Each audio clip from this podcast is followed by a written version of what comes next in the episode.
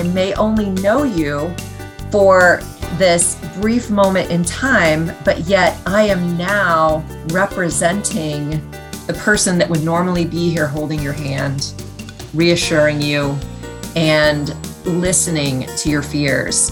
Um, yeah, that was big. This is the James Cancer Free World podcast. I'm Steve Wartenberg, and my guest is Amy Rettig, and our topic is the importance of relationship based care here at the James in the midst of the ongoing COVID 19 pandemic. Amy is an advanced practice registered nurse, and she has also earned a Doctor of Nursing practice degree and a Master of Arts in Lay Ministry. Amy will give us a brief overview of relationship based care, which she described in a lot more detail in episode 87. And then we'll talk about the ongoing impact of COVID, how it's created what Amy calls a new reality for the staff and certainly for patients and their families. The stress this creates and how nurses and the staff manage and try to reduce stress for themselves and for each others how the staff has had to become surrogate families in some cases for patients, and also how to sustain a relationship during difficult times such as a lockdown and pandemic. So, we have a lot of interesting topics to cover. And Amy, welcome back to the podcast. Thanks, Steve. It's good to see you um, in these times. Don't always get to see everybody, but it's good to see you, Steve. Thanks for yeah. having me yeah, these podcasts are my way to connect with people lately. So mm-hmm. thanks for doing this and connecting on a human level with another person in the midst of a lockdown. And and, there's four inches of snow on the ground today. there is. I didn't realize it was going to stick around. I thought maybe it would just go away. And maybe so maybe that's like optimism. And I got to be honest, in a way, that's kind of what we're talking about right now because we thought COVID was just going to pop up and then it was just going to go away. And it's sticking around. Yeah, it sure has. And which makes your job more interesting and demanding and certainly makes relationship based care more important. And mm-hmm. from talking to you the last time, which was also in the midst of COVID, having that already in place, relationship based care for the staff was sort of a foundation that's helped everyone get through these tough times. So give us a, a quick overview of what it is and, and your role in, in creating this program. To create a caring and healing environment, to really be able to focus on that care for our patients, it means that we have to also pay attention to ourselves. So we have to be in a caring relationship with ourselves as individuals. We have to be in a caring relationship with our team so that all of the people at the table of taking care of this one patient is uh, all on the same page and able to talk to one another and able to support each other uh, during that treatment journey.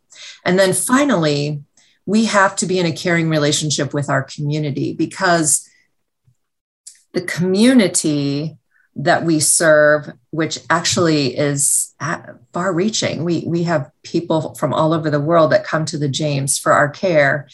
Um, we have to acknowledge that we are here to do our very best to care for them and to support them and to do the important research that means making a difference for people now and in the future. So that's relationship based care is what you do normally, where people can identify when they have problems or see it in someone else and try to help them through the tools you've taught them. But boy, these past two years now, this, this the stress is up, the hours are up.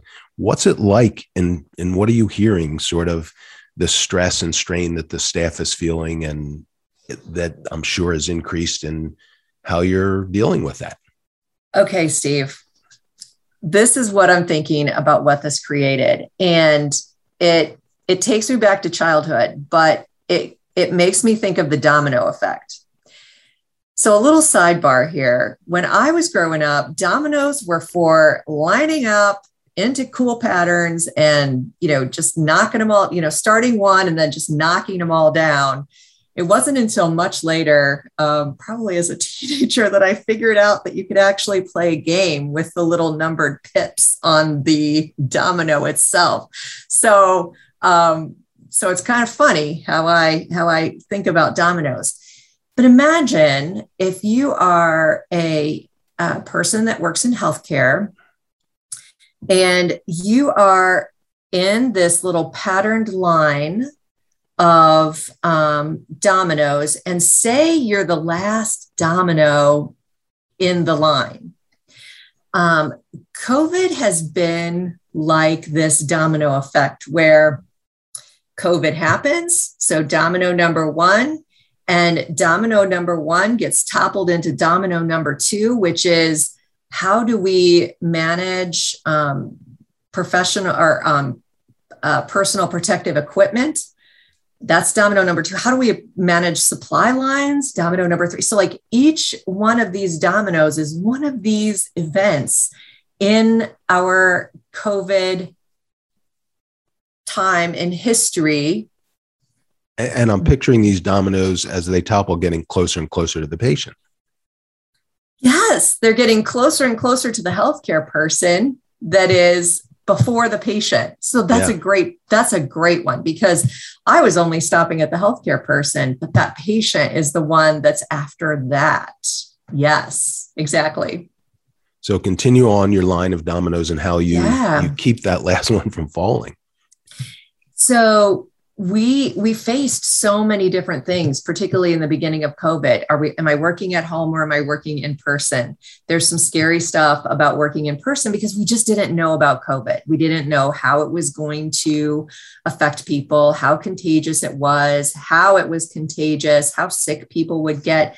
We knew that people were coming that patients were coming into the hospital with covid and it was very serious um, and it and scary uh, in how they got infected and how the infection was taking over their body. So we knew that this was not your usual virus. We also um, worried about, we also faced having our kids not being school when we went into lockdown and, and there's no way to get out. You couldn't interact with your family. Your parents might be in one um, home and you're in another home. And we, we learned FaceTime and we learned Zoom very quickly when it came to how we could even interact with our own personal families. So we, we had all of this going on in our work life. And then we had all of this going on in our personal lives. So these are these little dominoes that are just falling over one by one by one. Um, and then the vaccine came, and the vaccine felt very hopeful. Yeah. Um, and the uh, our our patients with cancer getting the vaccine felt very hopeful. Um, staff getting the vaccine felt very hopeful, and it it seemed as though we were gonna like be able to stop those dominoes from falling over. And um, then a variant came. So COVID is tricky. COVID has some wiliness to it that allows it to just change and um, impact us in different ways. So this latest thing was almost like that domino nearest to me personally and knocking me down. Um, and so it meant that we have to think about how we take care of ourselves because we at the James, we are there to take care of patients with cancer and we come there on purpose to take care of patients with cancer because we are um, curing cancer one patient at a time. And so it created a space where things were I just keep saying the word hard and tough and painful, but it was existentially painful. Yeah, I mean, it's hard to imagine the hours and the stress you and everyone's going through, and people keep tossing around the word hero, and you probably you mm. don't like that, but it, I think it's applicable here. So we're going to take a quick break. And when we come back, Amy and I will talk about some specific practices of self care that she helped people work through to, to get through these dominoes falling all around them. A revolution in lung cancer treatment is happening at the James. We're proving lung cancer isn't solely defined by location and stage, but rather the individual molecules and genes that drive it. Simply put, there is no routine lung cancer. That's why our world renowned specialists put their expertise towards treating one particular lung cancer yours. At the James, we go beyond the routine to prevent, detect, treat, and cure your lung cancer. To learn more, call 1 800 293 5066. We're back with Amy Rettig, and we're talking about relationship based care. And Amy, when we left off, you had talked about your domino theory. And over the break, you mentioned you wanted to talk about one more little thing that final domino. So, the idea of that I had about having the healthcare person as the last domino, and you made that really good observation that the patient is that last domino it it struck me that perhaps with the healthcare person nurse physician um, jpass being the domino before the patient there is a shield protective type of responsibility there. And it makes me wonder if hero, which has been a tough one for many um, nurses, physicians, and others that work in healthcare to grapple with because of the responsibility that comes with that. A part of us does take that on uh, to protect the patient, to do um, our utmost to know the best treatment and care for a patient and their family. So it makes me think that perhaps there's something not bad about feeling heroic.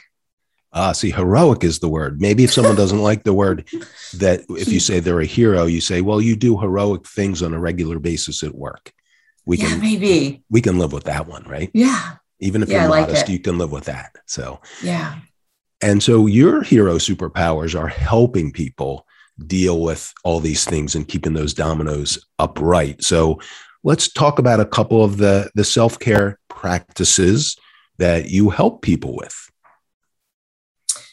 Great. Actually, I would love to highlight the fact that we've got two other podcasts that directly relate to this. One is episode let me find it. Um, episode 93, where we talked about our brief emotional support team and how we help train folks that work in healthcare to pay attention and care for others in a in a brief way. Hey do you need to go get a cup of coffee? I'll watch your patients for you. Or maybe you need to take a break and get a walk out there so we have um, a great podcast on that. And then the other one is. Wait, before you go yeah, on, I, I want to ask you a question. How do you recognize in someone oh. the need to go over to them and say, "Hey, looks like you're could use a break"? What What are the signs, the symptoms you see in someone who's a, a little stressed out? Thank you, Steve, for asking that. That's a great question. It it means that if I recognize in another person that they may need a break, number one, I've got a relationship with that person. So I know them as a person. I know and recognize what their um, general behavior is. If I see an effervescent staff member all of a sudden being very quiet and withdrawn, then I might reach out and say, hi sally how you doing today? Um, you seem you seem quiet. So noticing when there's a difference in a person's general being that's kind of how you that's kind of how you know those things. Yeah as you were saying that i'm thinking well you're a family and i know the members mm. of my family and i can easily tell when something's off with them. So you're so close in such a family that you can easily tell the mood indicators wow steve thank you for saying that about being family because we do pride ourselves on being a family at the james it, it makes a difference yeah and I think before I broke in with that, you were going to talk about the second podcast, which is was about. I remember the acronym, but I don't remember what it stands for. DESC. yeah, DESC. So that was episode number ninety six, and um, DESC stands for a way of having it. It is an acronym that if if you practice it and remember it, you can use it as a way to have hard conversations. Um, and the the DESC stands for D is describe, so describing a behavior um, as objectively as possible. Then the E is expressing, would be expressing my feelings or thoughts about that behavior.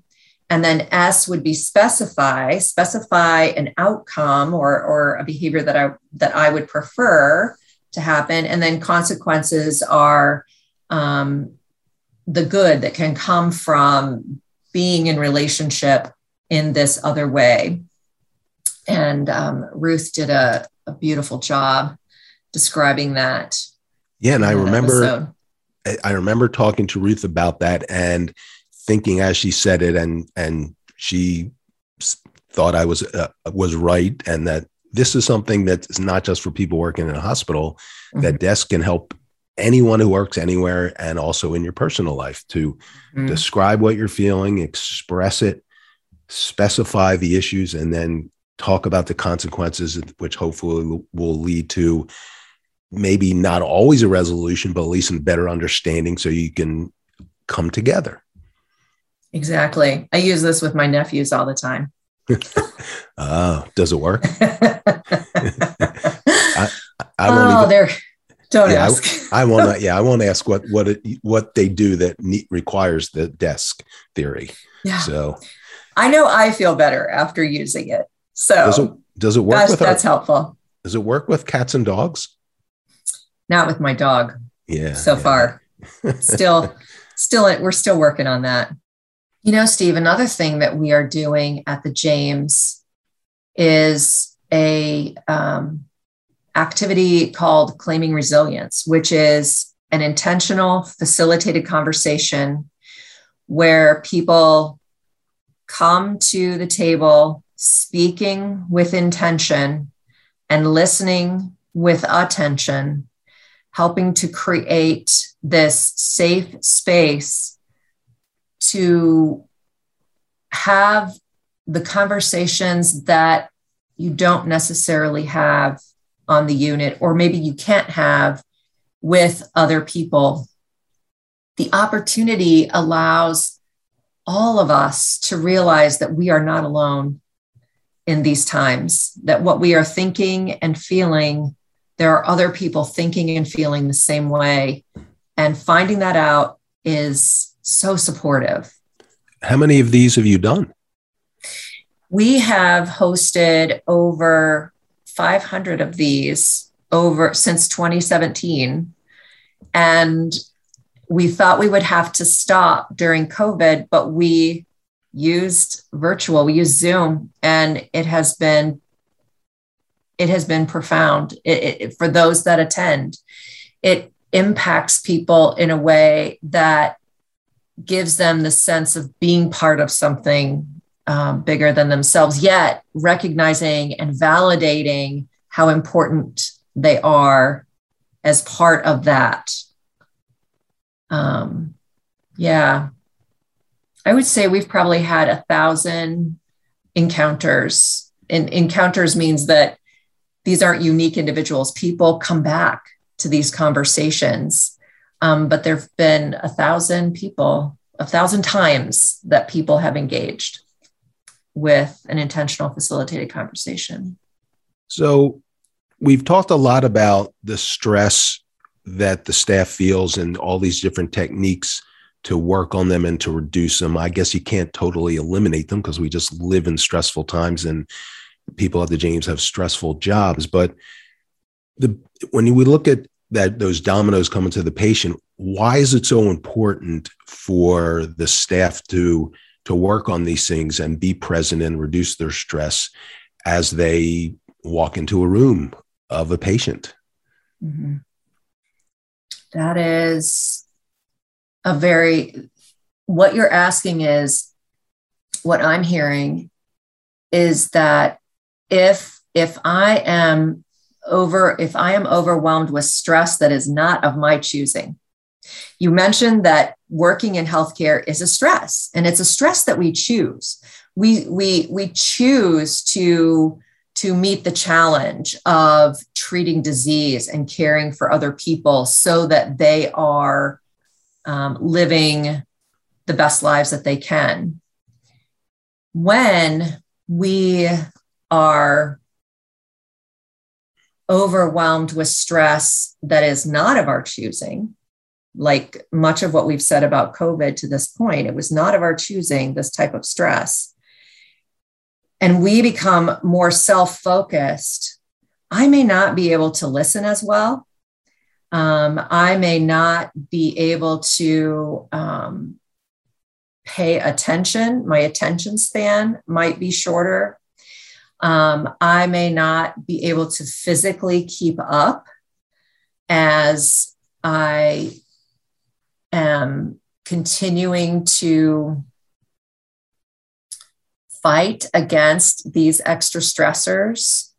So, those are some of the things that emotionally I may feel very depleted. Uh, my energy may become low. And so I'm in a space where I am challenged to be the best clinician that I can be.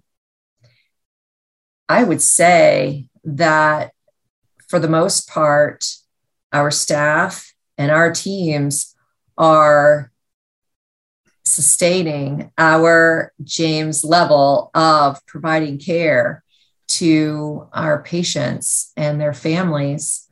I don't see our, our, our patients are grateful for what we provide, and we hear that from them.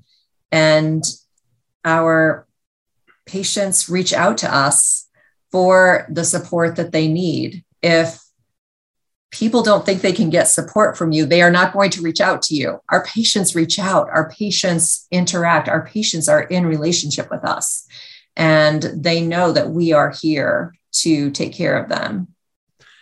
And I've heard that some of these relationships have become even even stronger during COVID mm-hmm. because at certain times and it depends on on how widespread the pandemic is that patients can have visitors and that the staff has to assume that role as well.